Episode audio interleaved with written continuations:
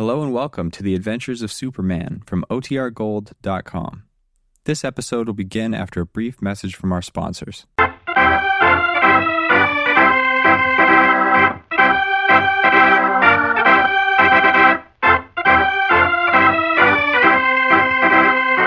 Yes, it's Superman, strange visitor from the planet Krypton, who came to Earth with amazing physical powers far beyond those of mortal men, and who, disguised as Clark Kent, mild mannered reporter for a great metropolitan newspaper, wages a never ending battle for truth and justice.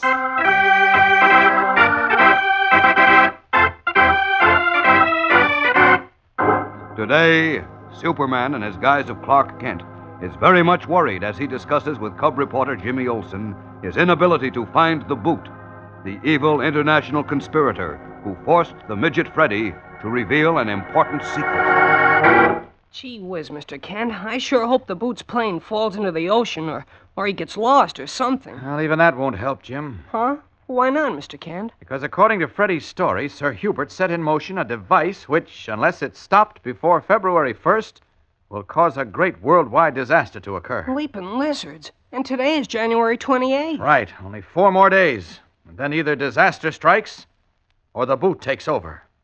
One thing is as terrible as the other.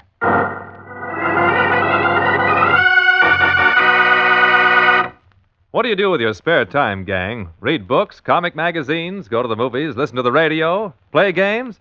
Or maybe a little of each, huh? Well, that's all good stuff. It's lots of fun, and you're entitled to some fun after a day's work in school. But look, do you think maybe you could spare a little of that time to do something really useful? Something that would bring a little happiness, perhaps a good deal of cheer to people who have little? What I'm really leading up to is this. In every city and town, including your own, there are agencies devoted to the collection of food and clothing to be sent overseas for distribution to the thousands and thousands of unfortunate displaced persons in occupied areas. These people without a country, without homes, without opportunities to make a living, need help from more fortunate people such as we are. They need food, they need warm clothes. So if you really want to do something generous and useful, give up some of your playtime to canvass the homes in your neighborhood. Collect canned foods and clothing. Turn them in then to any one of a number of agencies who will gladly accept them. That's the friendly, neighborly thing to do.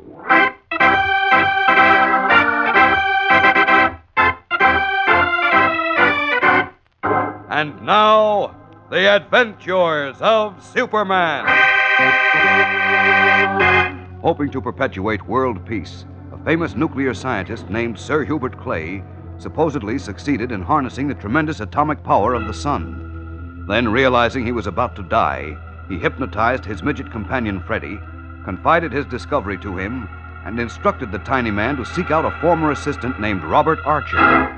Freddy, however, was captured by an international conspirator known only as the Boot, who hired an unscrupulous hypnotist to pose as Robert Archer, hypnotized the midget, and in that way learned Sir Hubert's great secret.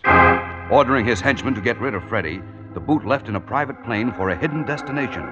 However, Superman, who was searching for Freddy, arrived in time to save the midget's life and carried him to a hospital where the tiny man now lies, seriously ill.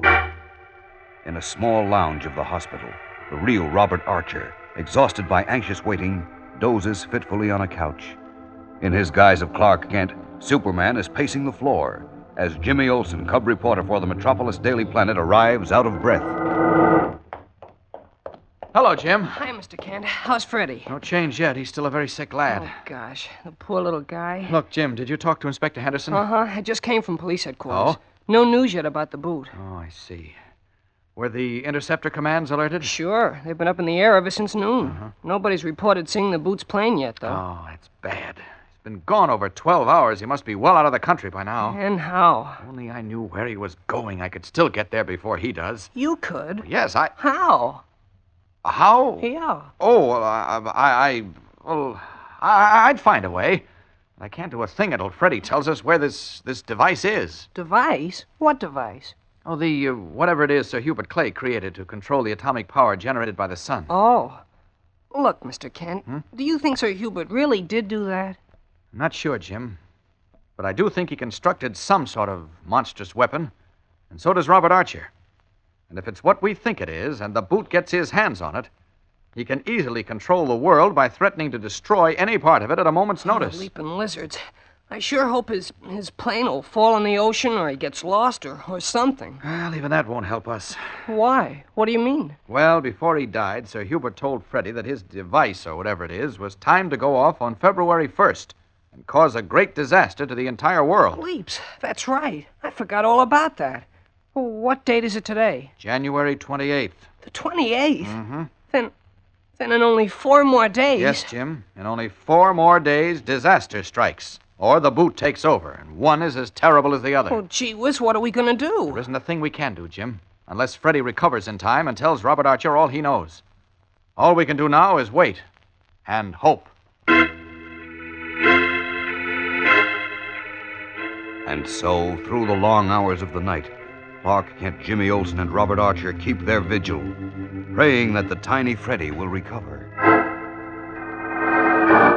Meanwhile, the boot has arrived at a little alpine village which nestles at the foot of a towering snow covered mountain near the Swiss border. Tall, heavy shouldered, hawk faced, his green ice like eyes smoldering with anger, the boot stands in the public room of the little inn glowers down at two men who sit impassively in chairs near the huge red hot stove as he berates them. You are guides, no? So it is your business to lead anyone who wishes to go to the top of the mountain. Why will you not take me? Why? Answer me, you fools have tongues, have you not? Answer me! Why will you not take me? I offer excellent pay. Why will you not take me? Furiously, the boot screams at the two impassive guides who only shrug and look at their hands, making no reply. Suddenly, the boot breaks off his harangue, reaches for the revolver in his pocket. But he pauses as the inn door opens, and a man enters, stamping the snow from his boots. The man is in his 30s and solidly built. For a moment, he brushes the snow from his short beard. Then, as he approaches the small group at the fire, the boot addresses him. You. You are a guide? Oui, monsieur. I am. Good. I wish you to take me to the top of the mountain now at once. Now, monsieur. Yes, right now. These two men have refused to guide me. They are lazy fools. So, where do you wish to climb the mountain, monsieur? Why? Because I like to climb, that is why. Why else do you suppose I came here? I do not know. But it is strange when one who limps as you do wishes to climb a mountain. I can climb as well as you or anyone else. Come now. Take me to the top of the mountain. Do not be a fool, Henri. You be quiet. Henri, is that your name? It is. Well, what are you waiting for? Money? I will pay you well. See, here, look. I will pay you a hundred dollars American money to take me to the top of the mountain. That is much more than you ordinarily receive, no? Oui, it is much more. Then it is a bargain. No, monsieur. It is not. Listen to me, Henri. You must take me to the top of the mountain now, at once. Will you do it for two hundred dollars? No, Henri. Do not do it. Oui. I will take you, monsieur. Ah, Good. Good, let us go. Very well, monsieur. I will give you climbing boots and fetch my ropes. Then we will go to the top of the mountain. Come, follow me.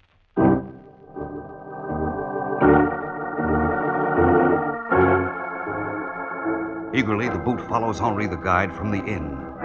What is at the top of the mountain? And why were the guides so reluctant to take the boot there? We'll be back in a moment for the startling climax of today's episode. So keep listening.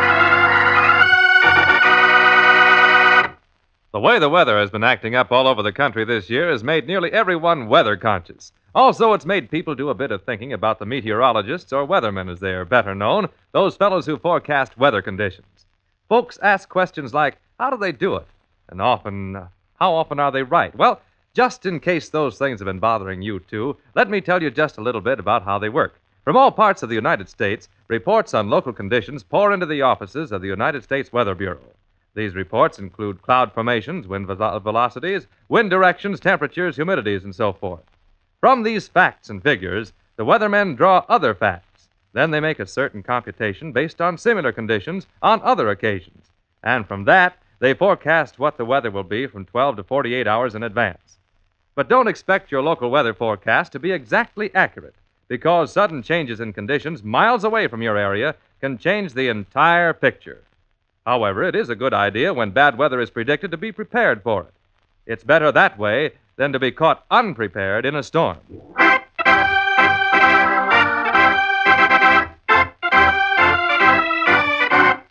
And now, back to the adventures of Superman. All through the day, toiling with picks and ropes, the boot and Henri the guide have made their tortuous way up the mountain. Now, as darkness closes in and the stars cast a diamond like brilliance on the snow, Henri lights a torch, then stops. About a hundred yards above him looms the dark, snow covered peak of the mountain. Why do you stop now, Henri? We are almost at the top. Lead on. No. We go no further, monsieur. But but why? Monsieur, are you not he who is known as the boot? What? What did you say? Voila. You are the boot. Your face admits it. What do you know of the boot? I know there is no man so evil as he. A great gentleman told me so. His name was Sir Hubert Clay. Ah, so? Go on. Tell me more. When did he tell you this? Why? Many times a year ago, I led Sir Hubert to the top of this same mountain. Then it was he told me he labored to bring everlasting peace to the world. When he was here the last time, he said he hoped to return soon and complete his work. But if he failed to return, he said, it would be only if the one called the Boot prevented him. I see. So that is why the guides below refuse to lead me up here, eh? We, we recognize you as the Boot. We have here our Sir Hubert is murdered, and we believe it is you who did it. So you brought me up here to kill me, eh? No, monsieur. I bring you up here, where no one can help you, to make you confess you have killed Sir Hubert Clay. And I will keep you here till you confess. Then I will take you to les gendarmes. You are a fool to tell me this, Henri. Because now I must shoot you. No, put away that gun. Locked in furious embrace on the high snow-clad mountain, the boot and Henri the guide grapple for the boot's revolver. Suddenly, twice the gun speaks, its sound reverberating over the lonely wastes of snow. Both men slip to their knees. Then one of them topples slowly over on his back. Which man is it? And what will happen as Superman and his guise of Clark Kent thousands of miles away in the Metropolis Hospital? Here's Dr. Mercer say. There is still no change in Freddy's condition, Mr. Kent. We'll know more tomorrow. Tomorrow is January 29th. There are only two days remaining before February 1st, when a catastrophe is scheduled to occur. What will happen? There's a thrill a minute in store for you in tomorrow's exciting episode, fellows and girls, so don't miss it whatever you do. Tune in, same time, same station, for Chapter 12 of Dead Man's Secret on The Adventures of Superman.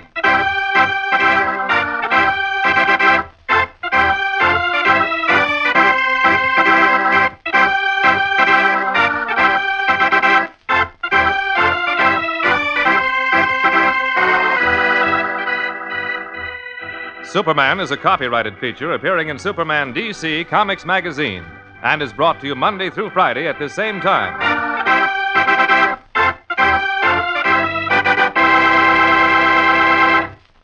This program came from New York. Stay tuned to your mutual station for Captain Midnight, which follows in just a moment. And right after Captain Midnight, you will hear Tom Mix and his Ralston Straight Shooters. This is the Mutual Broadcasting System.